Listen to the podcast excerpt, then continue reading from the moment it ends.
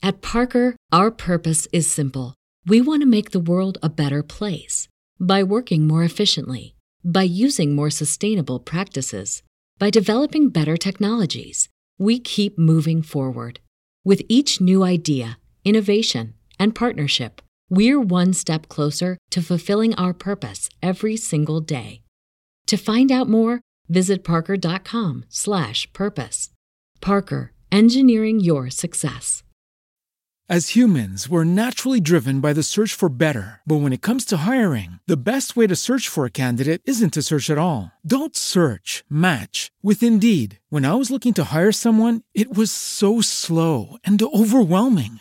I wish I had used Indeed. If you need to hire, you need Indeed. Indeed is your matching and hiring platform, with over three hundred fifty million global monthly visitors according to Indeed data, and a matching engine that helps you find quality candidates fast. Ditch the busy work. Use Indeed for scheduling, screening, and messaging so you can connect with candidates faster. And Indeed doesn't just help you hire faster. ninety-three percent of employers agree Indeed delivers the highest quality matches compared to other job sites, according to a recent Indeed survey. And listeners of this show will get a seventy-five dollars sponsored job credit to get your jobs more visibility at Indeed.com slash podcast. That's Indeed.com slash podcast. Terms and conditions apply.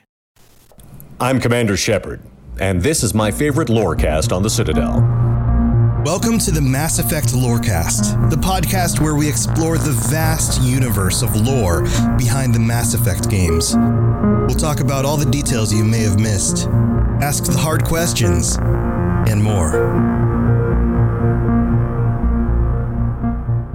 Spectres, welcome back to the Mass Effect Lorecast. This is Udina, Episode two. Understanding Udina, with your host, Tom or Robots, and N seven Legend. How's it going, Sam? Yeah, we should just get really close to the mic and like whisper into it like we're N P R. Yeah. Welcome to today's episode, everybody. Thank you for joining us. Sam, how, how are you, Sam? I am sitting here in my studio with a warm cup of tea, and we will be discussing Udina as a person. My Tervis tumbler is full to the brim with flavored orange water. I will take a sip now and listen to you describe what we will be discussing today. As I describe this, we will have soft jams playing in the background. Sorry. Tom is dying. Um, I think I breathed some of my drink. The orange drink hit him hard. Uh, we'll be back next week. Man, that like went right into my lungs. I, I really committed to the bit. I was doing like the bubbly drink sound. Mm. Uh, it went right into my lungs. So, uh, hey, welcome back, everybody. This is real good for podcasting. Uh, um, yeah, I hope you listened to the last episode because we talked about Udina and how terrible he is. Um, I think we're probably going to talk more about how terrible he is.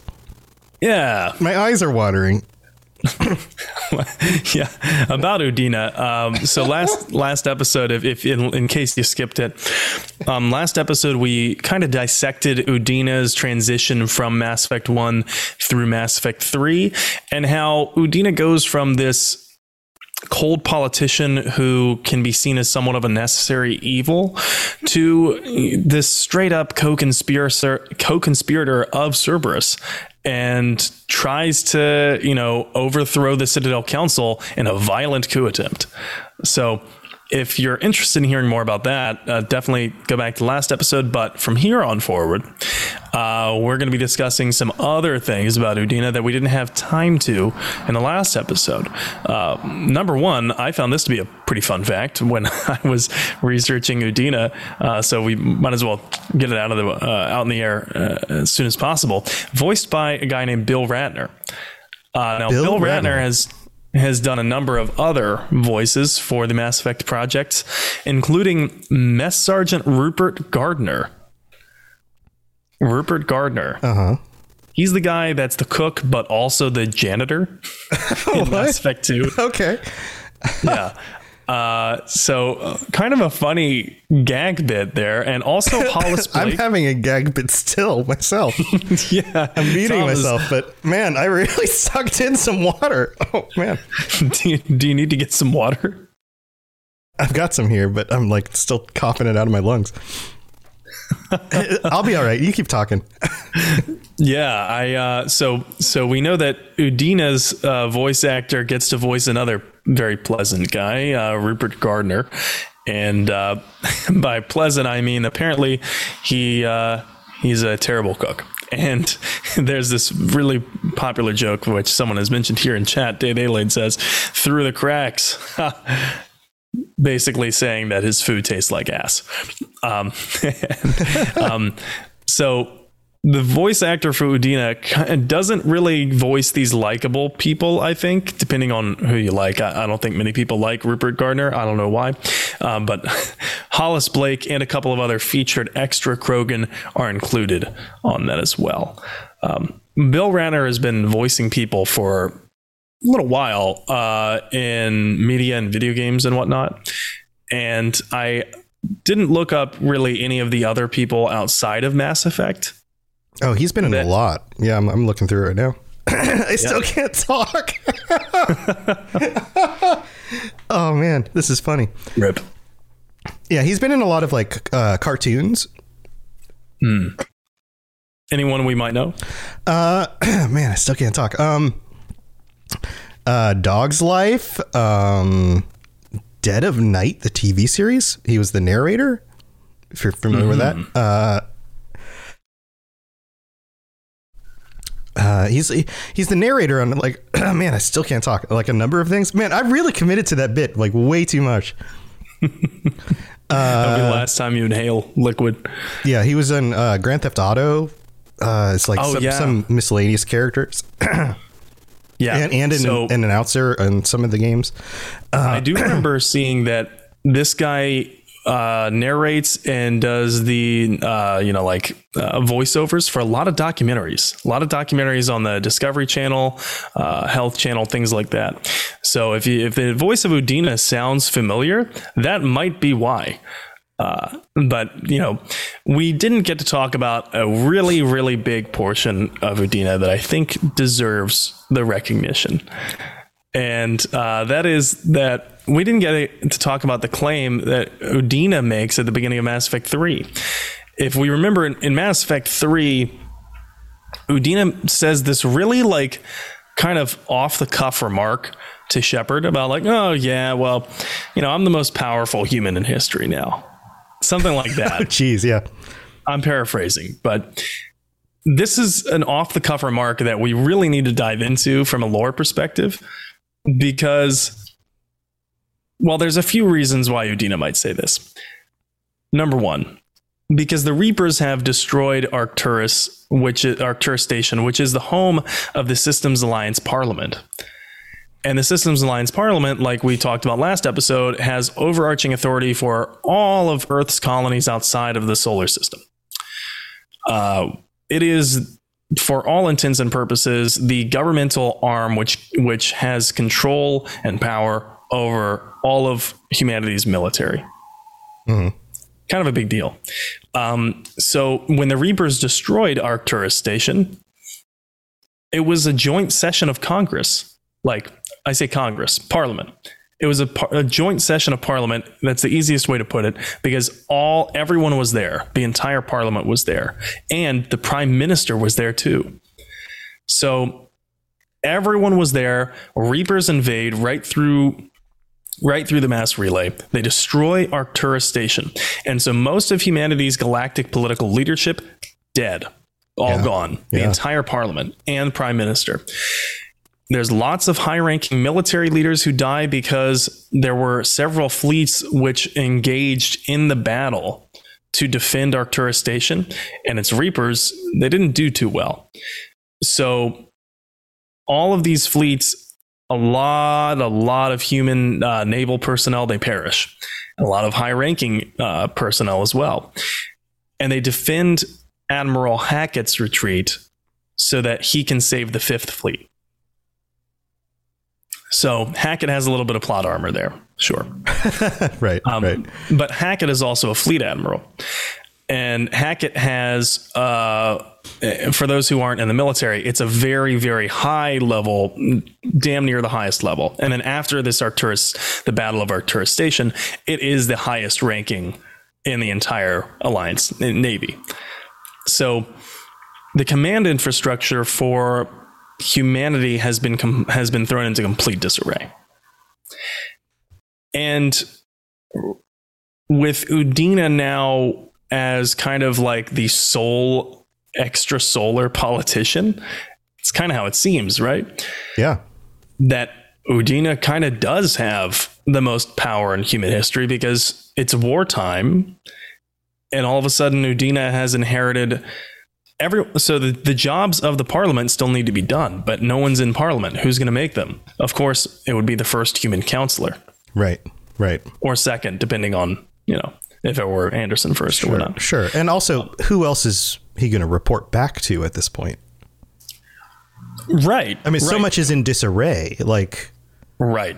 Like, um, yeah. Who, who is going to check his power? Exactly. Uh, that's a good question. Exactly. And I, on top of this, like, if he's already been corrupted by Cerberus, like we discussed on the previous episode, and he's already been pulling strings and making things happen behind the scenes, even against the wishes of other people, he probably feels like he's hitting above his weight more than his position actually is anyway. Does that make sense? And is that a problem for someone who's super ambitious? Well, yeah, right. But like, if he, if he's if he's actually like, yes, his position is a cer- at a certain level, but if the things that he's actually accomplishing are above that, because of the things that he's doing nefariously, then he may believe that he, in fact, is, regardless of what his position is, the most powerful human who's ever existed. Right. Might not be in the job description, but he's doing it. Right. You know? Right. The things that I have achieved that nobody even knows that are, I've done make me the most powerful person who's ever existed. Yeah. So interesting remark. I remember when he said that, I thought, well, that's kind of arrogant, but we'll go on. Right. Like, okay, um, douchebag. Yeah, we all know you're a douchebag, so no surprise there. Right. yeah, yeah, yeah, exactly. Um, I see some debate in, in the chat. Uh, just a remark about the the status of Hackett's uh, ranking. That if, if you go into some um, hardliner uh, forums about ranks and whatnot, that is the point of a lot of contention. And so when I say fleet admiral, I'm just making like a real life comparison. Um, I'm not sure what Mass Effect prescribes Hackett's rank to be, but effectively, he is the chief of the Navy. Like, there is no doubt he is the highest ranking admiral in the Navy uh, after the Arcturus Station thing, which is why Shepard coordinates so closely with Hackett in Mass Effect three. Um, but, and about Hackett, it's interesting that, that, uh, that Udina would claim that, that Udina is the most powerful person, because we don't really know the, the intricacies of how much power the counselor has over the military, and it's wartime. So yes, the counselor serves as the face of humanity's government, but in our own world, during wartime, even democracies relinquish a large amount of power to the heads of government. Sure. Yeah. It, it's more efficient. Like, it's a necessity. Oh, yeah, absolutely. Um, Th- things have to get accomplished. We can't just stand and debate. Right.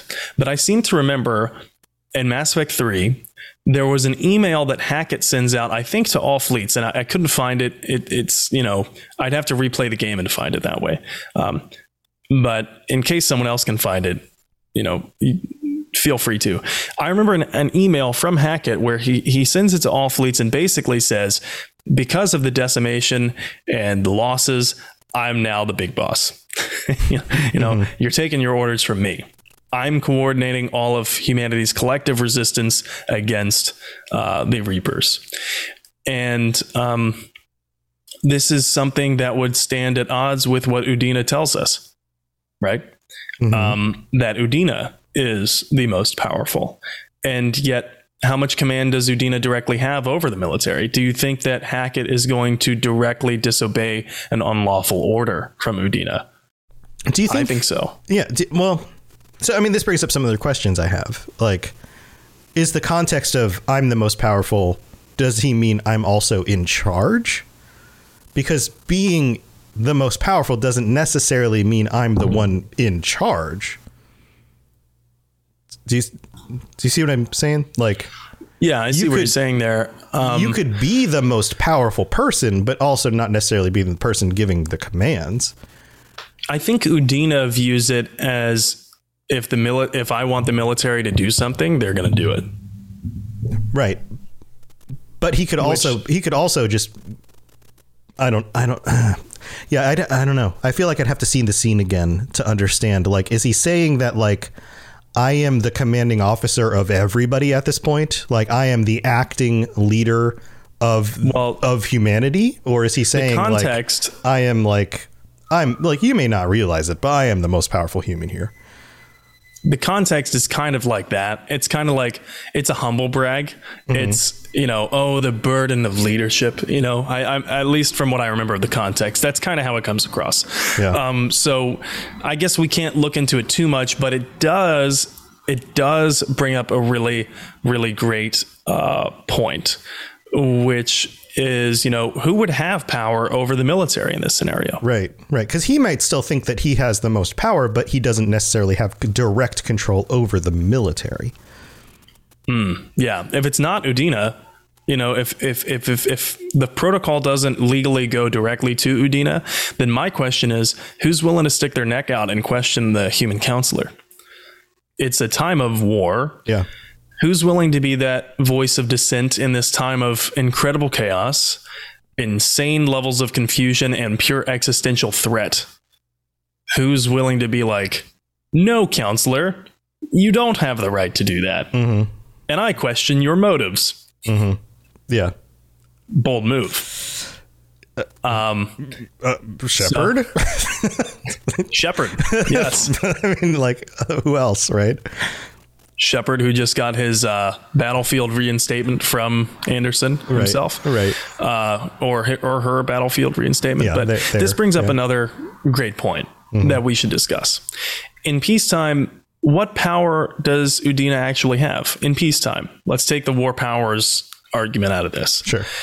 How about as ambassador before Udina's even counselor? I bring up that, and by the way, the answer is not entirely clear, but I bring mm-hmm. up that.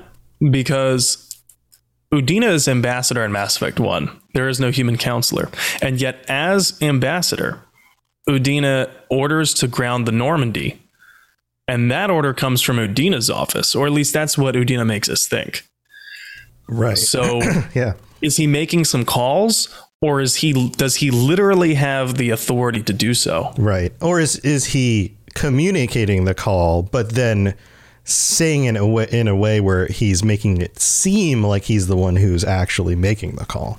Like, uh, is he is he smart enough to know that if he makes his office seem more like, is he smart enough to know that a lot of people don't know what his full extent of power is? I think so. So if he communicates it in a certain way, it can sound like he made the decision, even when he's just the one communicating the decision. Yeah, I, you know, I think so. Um, and I think he's not entirely against abusing his power mm-hmm. because like, uh, uh, like really, like if you think about it, like wouldn't, isn't that what a lot of like the top ranking bad guy toady does? Like, isn't mm-hmm. like, you know what I'm saying? Like, I'm the number one Uh, com- commanding officer for the Dark Lord, but like the Dark Lord never comes down from his tower, so right. I'm going to tell you that all the decisions come from me and I'm the commanding power here, until all of a sudden the Dark Lord comes down from his tower and all of a sudden now I'm the one kneeling and saying yes Lord, yes yes yes uh, you know, and yeah. and now I'm a piling uh, a puddle on the ground, right? Like, yeah, he wants to take credit. right Right. He wants to take credit. But it's really all the Dark Lord's ideas. And I'm now I'm just the mouthpiece. But nobody knows that until the Dark Lord shows up. Right. And and that's not the only thing he does as ambassador. Remember, he threatens an investigation into Anderson for organizing these strikes against Cerberus, which vague on if he's ambassador or assistant to the counselor or counselor. Uh, position exactly is vague, but it doesn't matter for Udina, because Udina, I think, as per as as we see in Mass Effect two, if Udina is the assistant, he tries to order Anderson around, and Anderson's right. like, oh, uh, no.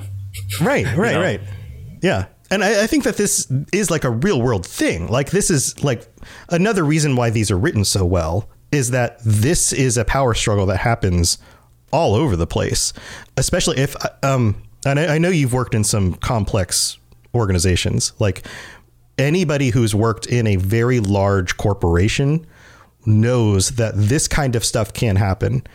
Like, I worked I worked for a multi-million dollar corporation, and the organizational structure of those kinds of companies gets very complex, to the point where, like, I had a direct report, but then I had a dotted line report to somebody else from a completely different, like, column. And that didn't mean that they could give me direct th- things to do. But technically, because my direct report didn't work in my state, and most of the time I was working underneath alongside somebody else who I was parallel with, this other person was technically somebody I reported to. Right. Like, there's these weird connective tissue between these different groups. So yeah. you have these moments where, like, people try to, like, because nobody really knows who's in charge in these weird moments where, like, different people are connecting to different people, where they try to play like they're higher ranking than other people. And it's not military, so they're not really ranked. But you do this thing where it's like you try to act like you have seniority over other people, or there were definitely people that would act like they have seniority over other people. And usually it was like douchebag older men who would do yeah. this thing.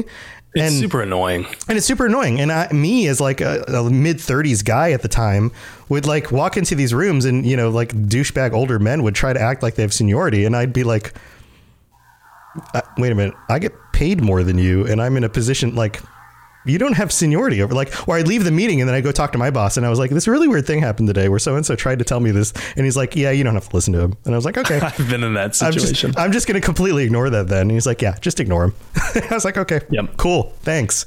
You know, and if, and if anyone ever asks, just tell them that I told you to ignore him. He can come talk to me about it. And I was like, okay, cool. You know, but I feel like that's totally the kind of thing that happens here. Right. Where, like, Udina is trying to do the whole, like, yeah, this is, you got to do this, you got to do this. And Anderson's the one who's smart enough to know, like, you can't tell me what to do.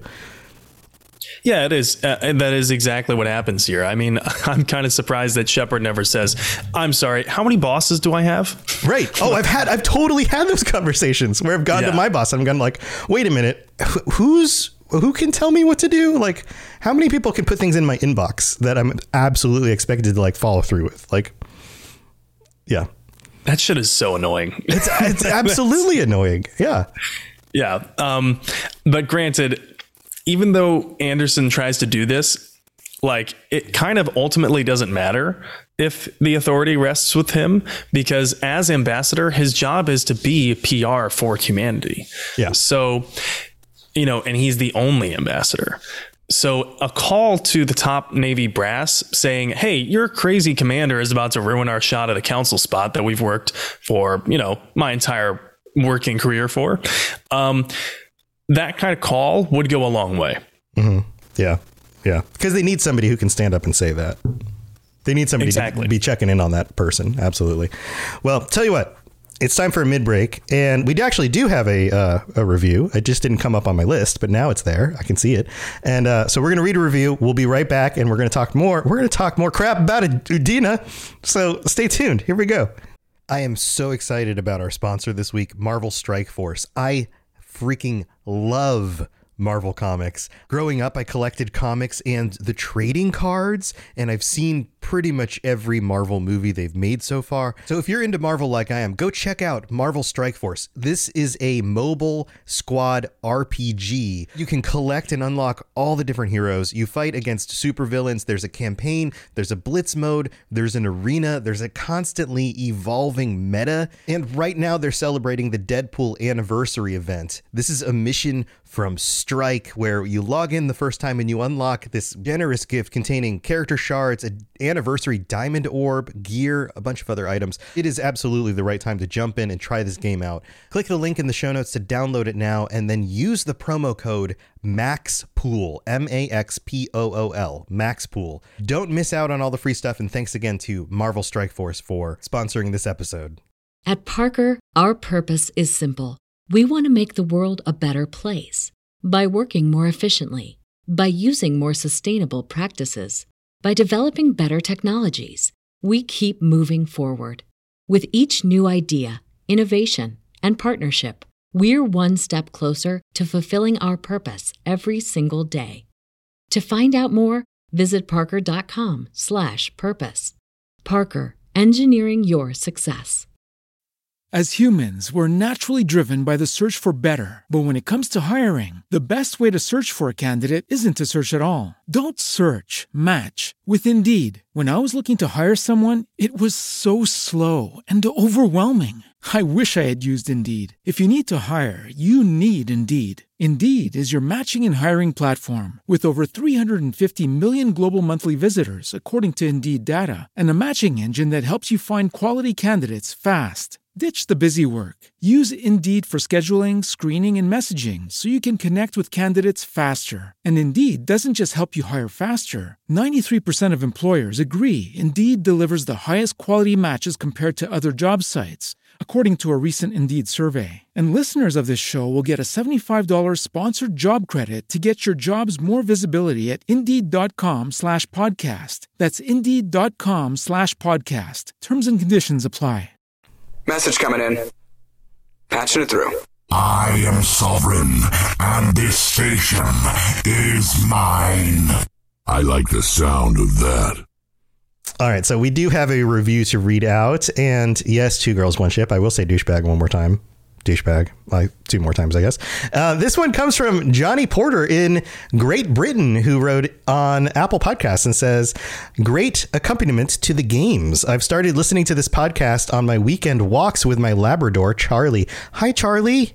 Give Charlie a good a good pat on the head. Give him some good scruffies, like dogs like it, like when you go scruffy, scruffy, scruffy around their necks like that. That's so good. Uh, I find the insights and knowledge of the Mass Effect universe the hosts share as essential listening for any fan of the series. These games helped to get me through some tough times in the past, and being able to take a deep dive into the world and its characters, which I have a great affinity for, is really rewarding. Keep up the great work. Thank you, Johnny Porter. I appreciate the the time you took to to leave that review, and that means a that means a lot. That means This means the world to us, guys. It really does. Getting kind remarks, uh, putting a lot of work into this stuff, and even just getting a kind remark on a tweet or a review like this really does make our day. So thank you so much for taking the time to do that. And um, anyone else who leaves a five-star review with some words, we'll read it out on the future episode of the show, whether that's on Apple Podcasts or anywhere else that we can find it. So if you do leave it somewhere else and want to send us a screenshot, even we'll we'll read it on a future episode of the show. And you can leave us five-star reviews on Spotify. So please take the time to do that as well. Also, we had, we do have a planet card for this episode. Sam, this is a this one's a quick and quick and easy one, huh? It is, yeah. Uh, so this one is on Arcturus Station. Probably not a surprise to anyone that's listened to the episodes this week, but, you know, Arcturus Station, the planet card says, uh, lying at the L five Lagrangian point of Themis are the fused metal fragments of Arcturus Station, destroyed by Reap- Reaper capital ships. The station once housed the Systems Alliance Parliament and the nerve center of the military armada. Now it is a cold grave for forty-five thousand people. Oof. forty-five thousand people. That's no good. Holy shit. Yeah. Oof. Well, so.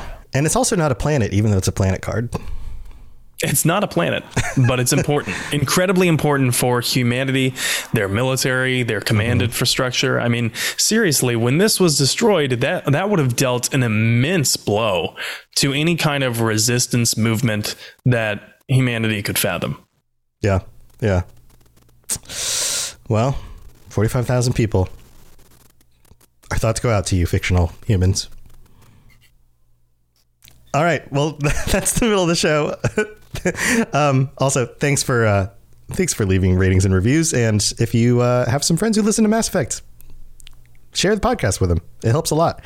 And uh, also, if you aren't on our Discord, the Robots Radio Discord. There's a link in the in the show notes, in the description, wherever. Come join us.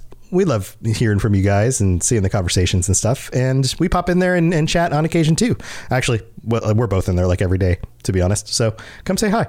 And uh, let's move on with the rest of the show because we got more Udina to talk about. Here we go. Spit it out, or are you trying to build suspense? You're so dense, sir. Obviously, I do not know as much about human relationships as I thought. So one of the things we talked about previously about Udina, when things really started going bad, or at least when we found out that he was turning bad, was his connection with Cerberus and how he was an accomplice with the Cerberus coup. So what else do we know about that? Right. So that leaves us up to debate a question that Shepard, Anderson, Ashley, Caden, and the Alliance didn't really have time to do during a war. You know, was Udina doctrinated? Was Udina a Cerberus plant, or was Udina just power hungry? Mm. These are really important questions that, because of the urgency and the haste of the Reaper War, no one really had time to think about. And ultimately, it didn't matter because Udina was dead. Um, But it's still something that is important from a lore perspective. And I think we should dive into a few uh, ideas here. Number one, we know that Javik and the Prothean V I on Thessia in Mass Effect three, we know from them that their cycle was plagued by internal turmoil and that there was a traitorous faction that effectively wanted to uh, prevent any progress of any kind of the resistance to the Reaper invasion in their cycle. So they were more or less just obstructionists, and their existence as extremists was only to, uh, you know, fuck up plans. That was basically it. Right. Okay. And, and that's definitely Cerberus in the current cycle in Mass Effect. I mean, how are they always there? How are they all, like every planet you go to and you're just trying to do this one thing? Just this one thing, and Cerberus is there, and you're like, "Oh, fucking great!" Like, it should have been a cakewalk. Awesome, and awesome. Here they are. You guys showed up again. Now we got to shoot more people. Right. Yeah. Right. And so there's a gameplay reason for that, of course, but the lore reason. I mean, they're in bed with the Reapers. Ew. First, first, gross. Also weird. The scale is definitely off. Yeah, I guess they're into tentacles. That might be their thing. I'm not sure. I mean, okay. We're not going to judge. There's definitely something for everyone. We'll, um, we won't judge. I'm sorry. I'll try not to judge. You know, and um, I don't think there's any doubt that the Illusive Man, and by extension, all of Cerberus, were indoctrinated. But does this mean Udina was indoctrinated? That's a, that's a much steeper uh, claim, I think. It's yeah, for, that's that's tricky. Personally, I'm just going to go ahead and lead with no. I don't think that Udina was indoctrinated, and I think there's a few reasons. The first of which is Udina, that we know of, did not spend any extended amount of time around Reaper tech. That's how people get indoctrinated, right? That's one of the reasons, mm-hmm. or one of the methods. Um, yeah, that's another method, know. Right? No, no implants. Mm-hmm. Saren got implants. You remember that's how we found out that Saren was indoctrinated. Not only was he flying around inside of a Reaper, Sovereign, that's part of it, yeah. He also got implanted with Reaper technology. So that's another way that people get indoctrinated. I don't think Udina got any Reaper implants that we know of. Yeah. Um, if his goal was to merely mess up the Alliance, as he stated, he had so much influence, he could have easily done that in a number of other ways. But he didn't do that. And he waited until the Citadel Cerberus coup attempt. So I'm leaning toward no, that that Udina was indoctrinated, wasn't in, indoctrinated. Mm-hmm. But what about being a Cerberus plant for a long time? Like there's this there's this really popular online theory that that Udina was a Cerberus plant from the very get-go. And I think it has some merit. I don't think that it has any evidence, any explicit evidence in the lore, but I understand why people would question that. So, like we just said, if he was merely there because he was indoctrinated and he was mess and he wanted to mess up the Alliance, he could have done it. But then again, how did the Reapers know when Parliament and the Prime Minister would all be there in that space station at once holding a session?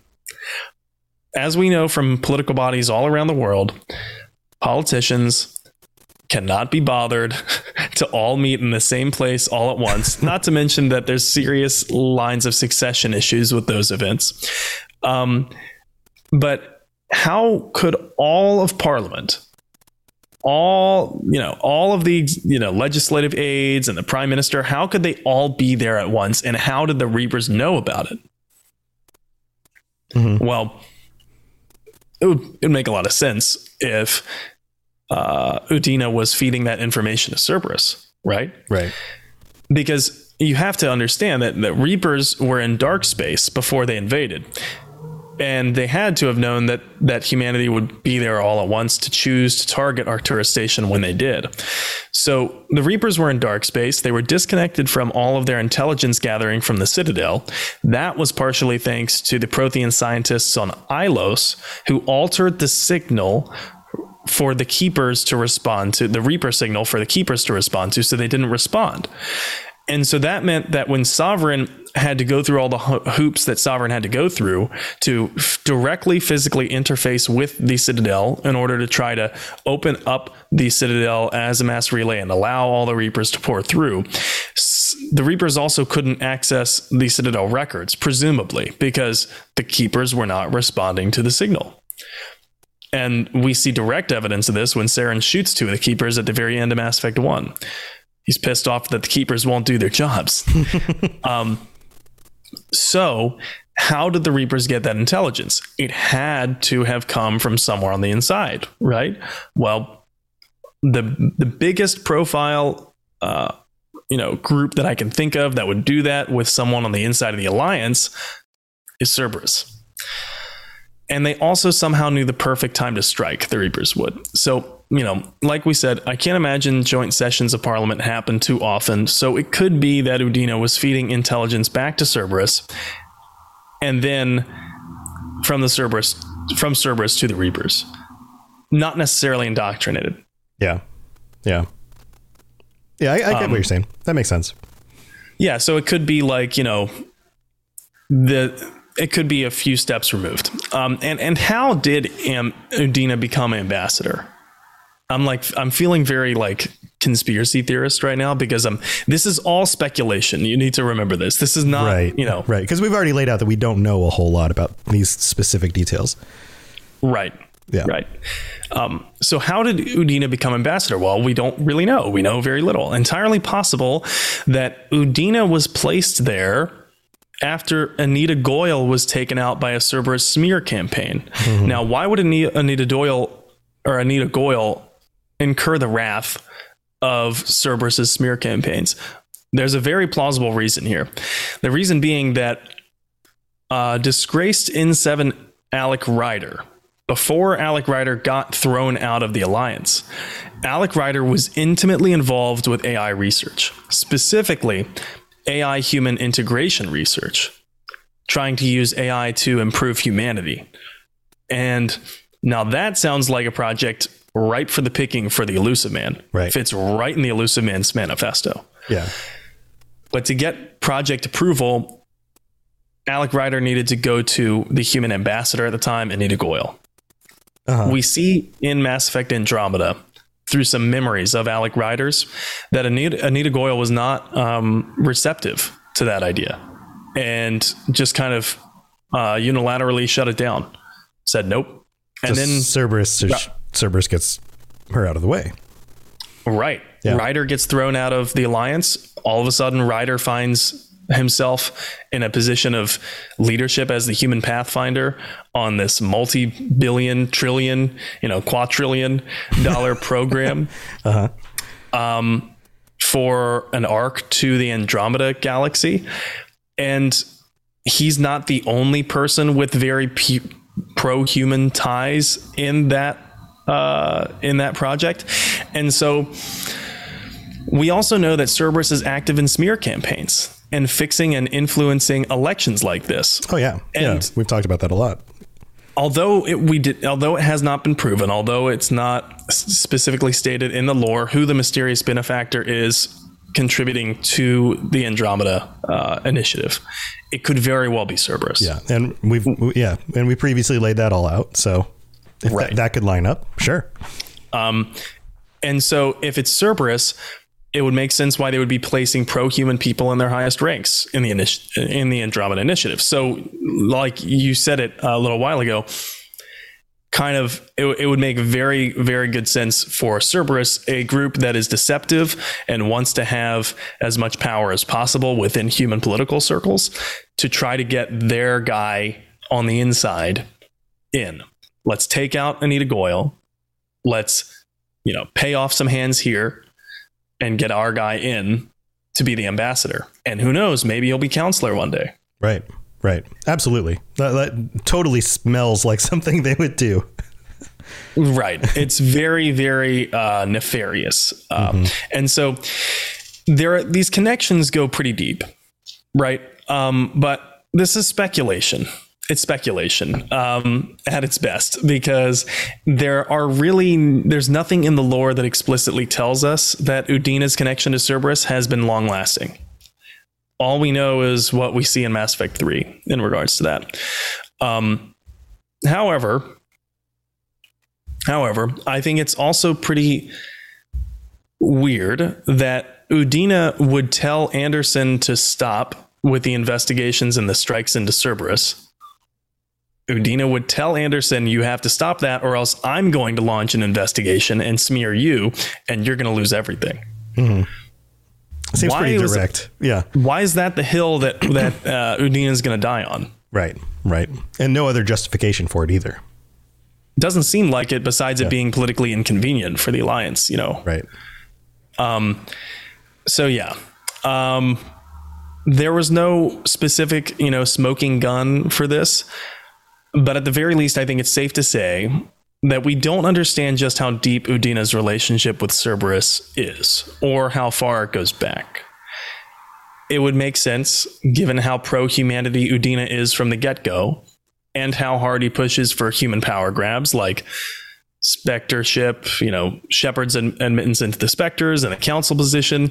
But again, there's no direct evidence from the lore there, and it also, that lines up with his job description. Yeah. Yep. Yeah. So, um, man, I I think there's something to this. I think that I think you're on something. I mean, again, it's all speculation, but it, it there's a lot that lines up. When the next Mass Effect game comes out, I want to revisit this episode uh-huh.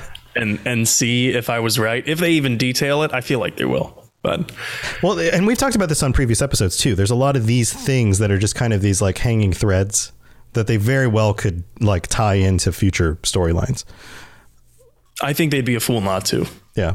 Yeah. There's a lot there. Yeah. Um, all right. So to wrap up this episode, uh, you and I were talking before the show about a fun idea that we could play with at the end of each of these episodes. Um, and for those of you who are familiar with Dungeons and Dragons character alignments, uh, chaotic, neutral, lawful, good, like all of that stuff, we were thinking about talking through Um, how each of these characters would line up in, in like a D and D character alignment. So what do you think, Sam? Mm, well, you know, I think that um, for me, I would say that Udina's lawful neutral. Mm-hmm. And I know, given what we said about what he did with the coup attempts, maybe that lines up with chaotic. Uh, but I don't, I don't, I don't think so. I think that overall, Udina's lawful neutral, because it's all about Udina. It's all about, you know, what can Udina grab? And Udina's, until that coup attempt, only willing to do those things through the bounds and sticking within the bounds of the law to chase his ambitions. Not about right or wrong, just about Udina, but wants to do it lawfully. So mm. that's my answer. How about you? Yeah, I think I think he starts out lawful. Um, I think the actions toward the end, we see we see a character shift. I see that. Uh, I mean, a coup attempt by its definition is illegal, right?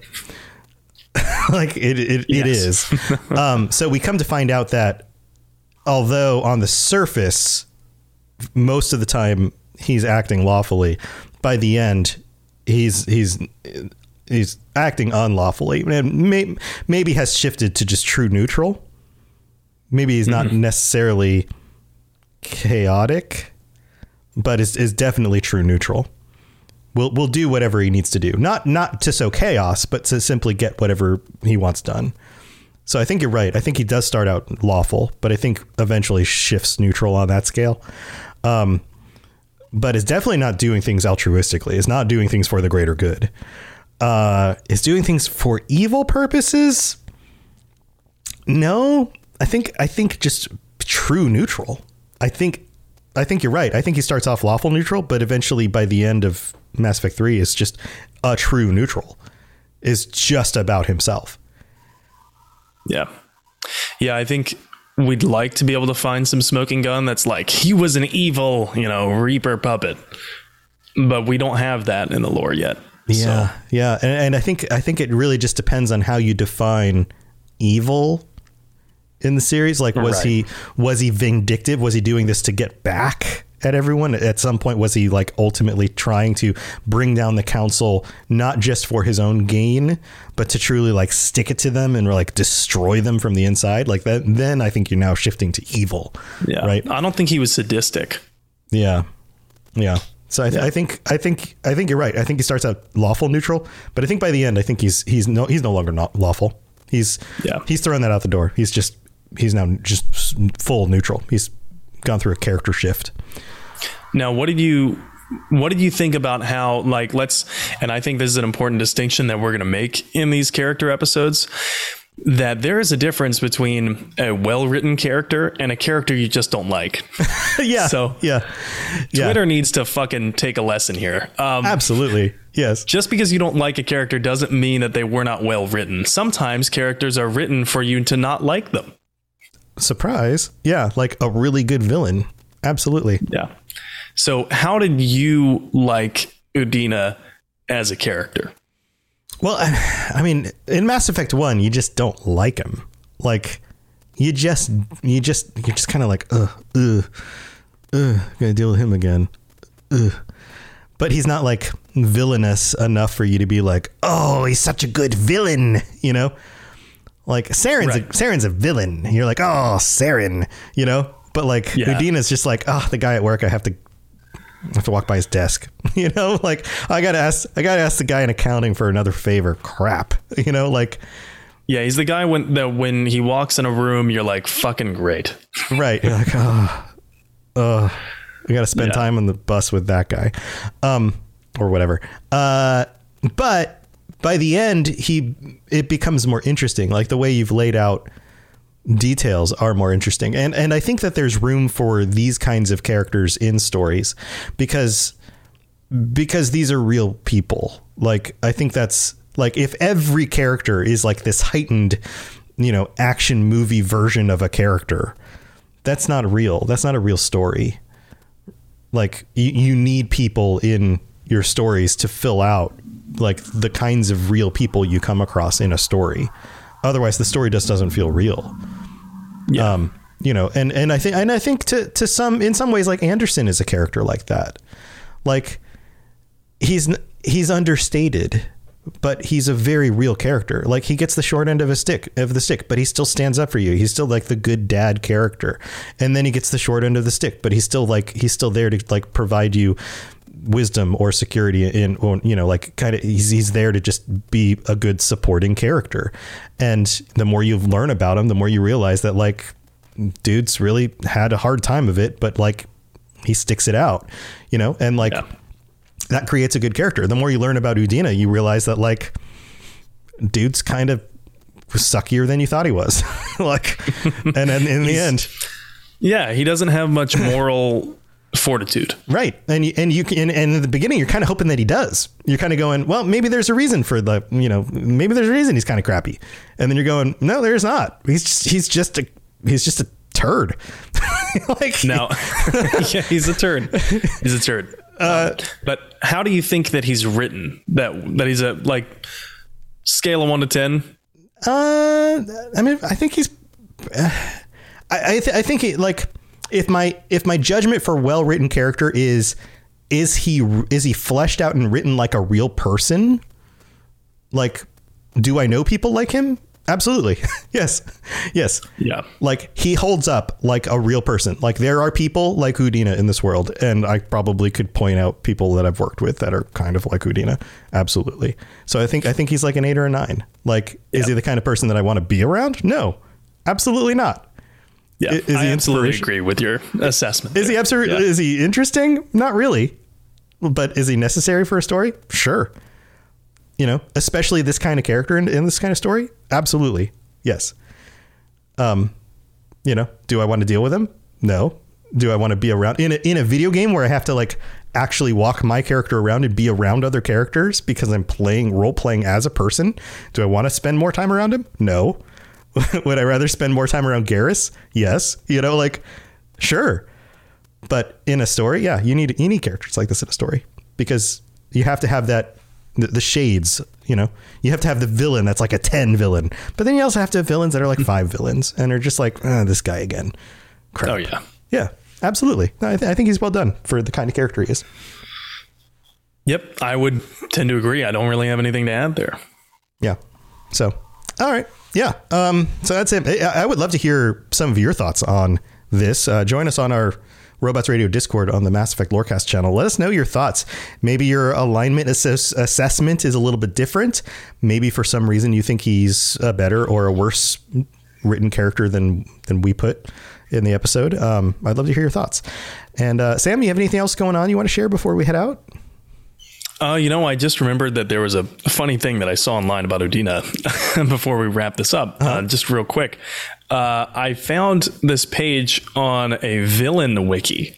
Oh. And Udina's uh, crimes that are listed next to him are pretty funny. So I'll just read them out. Conspiracy, attempted coup d'etat, attempted murder, mass murder indirectly, tre- treason, abuse of power, terrorism, and incrimination. Not sure what incrimination means. I'm guessing that's like obstruction of justice, but mm. um, so yeah, that's pretty funny. Um, but in terms of what I've got going on, as always, I'm streaming Mass Effect, streaming other games too, but on Mass Effect, I'm streaming on Saturdays. I've got Sassy Ship Saturdays. That's from six to nine p.m. Eastern.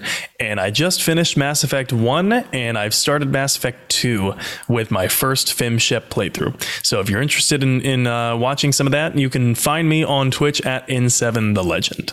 Nice. Yeah. And we've still got our uh, Ukraine uh, charity stuff going. I couldn't think of the word. So if you'd like to donate, the info is in the show notes or the description, anywhere that you uh, would look for information. It's there. And I will be streaming on the Robots Radio channels on Twitch, on YouTube, and on Facebook. So come join me. That's where you can watch this show on Monday nights. And we have, uh, as a reminder, our patron episode coming up on Monday. And we need to discuss, uh, discuss what we're going to talk about. So maybe favorite headcanons. That's one potential option. But uh, patrons, come to chat with us on the Discord. Let us know what you think you guys would like to discuss. We'll nail down a topic and we will be chatting with you on Monday at ten thirty Eastern, seven thirty Pacific. So, yeah, so we were getting some comments in chat about that. So awesome. Awesome. We'll see you guys on Monday and uh, have a great rest of your week. And until then, stay safe out there. And if you know in Udina, then punch him in the face. Don't actually punch anyone in the face unless they really deserve it. And even then, probably don't punch him in the face. Maybe do it figuratively. Yeah. Yeah, that's an assault charge. Yeah, don't get an assault charge. Don't don't you don't actually punch someone in the face. Just with your words. Punch them with your words. Yeah, your words. Thanks for tuning into the Mass Effect Lorecast. We'd love to hear your opinion and thoughts on the lore of Mass Effect. Reach out to us on Twitter at Mass Effect Cast or check out the Robots Radio Discord. Also, you can send us an email at masseffectlorecast at gmail dot com. At Parker, our purpose is simple. We want to make the world a better place. By working more efficiently, by using more sustainable practices, by developing better technologies, we keep moving forward. With each new idea, innovation, and partnership, We're one step closer to fulfilling our purpose every single day. To find out more, visit parker.com slash purpose. Parker, engineering your success. As humans, we're naturally driven by the search for better. But when it comes to hiring, the best way to search for a candidate isn't to search at all. Don't search, match with Indeed. When I was looking to hire someone, it was so slow and overwhelming. I wish I had used Indeed. If you need to hire, you need Indeed. Indeed is your matching and hiring platform, with over three hundred fifty million global monthly visitors according to Indeed data, and a matching engine that helps you find quality candidates fast. Ditch the busy work. Use Indeed for scheduling, screening, and messaging so you can connect with candidates faster. And Indeed doesn't just help you hire faster. ninety-three percent of employers agree Indeed delivers the highest quality matches compared to other job sites, according to a recent Indeed survey. And listeners of this show will get a seventy-five dollars sponsored job credit to get your jobs more visibility at Indeed.com slash podcast. That's Indeed.com slash podcast. Terms and conditions apply.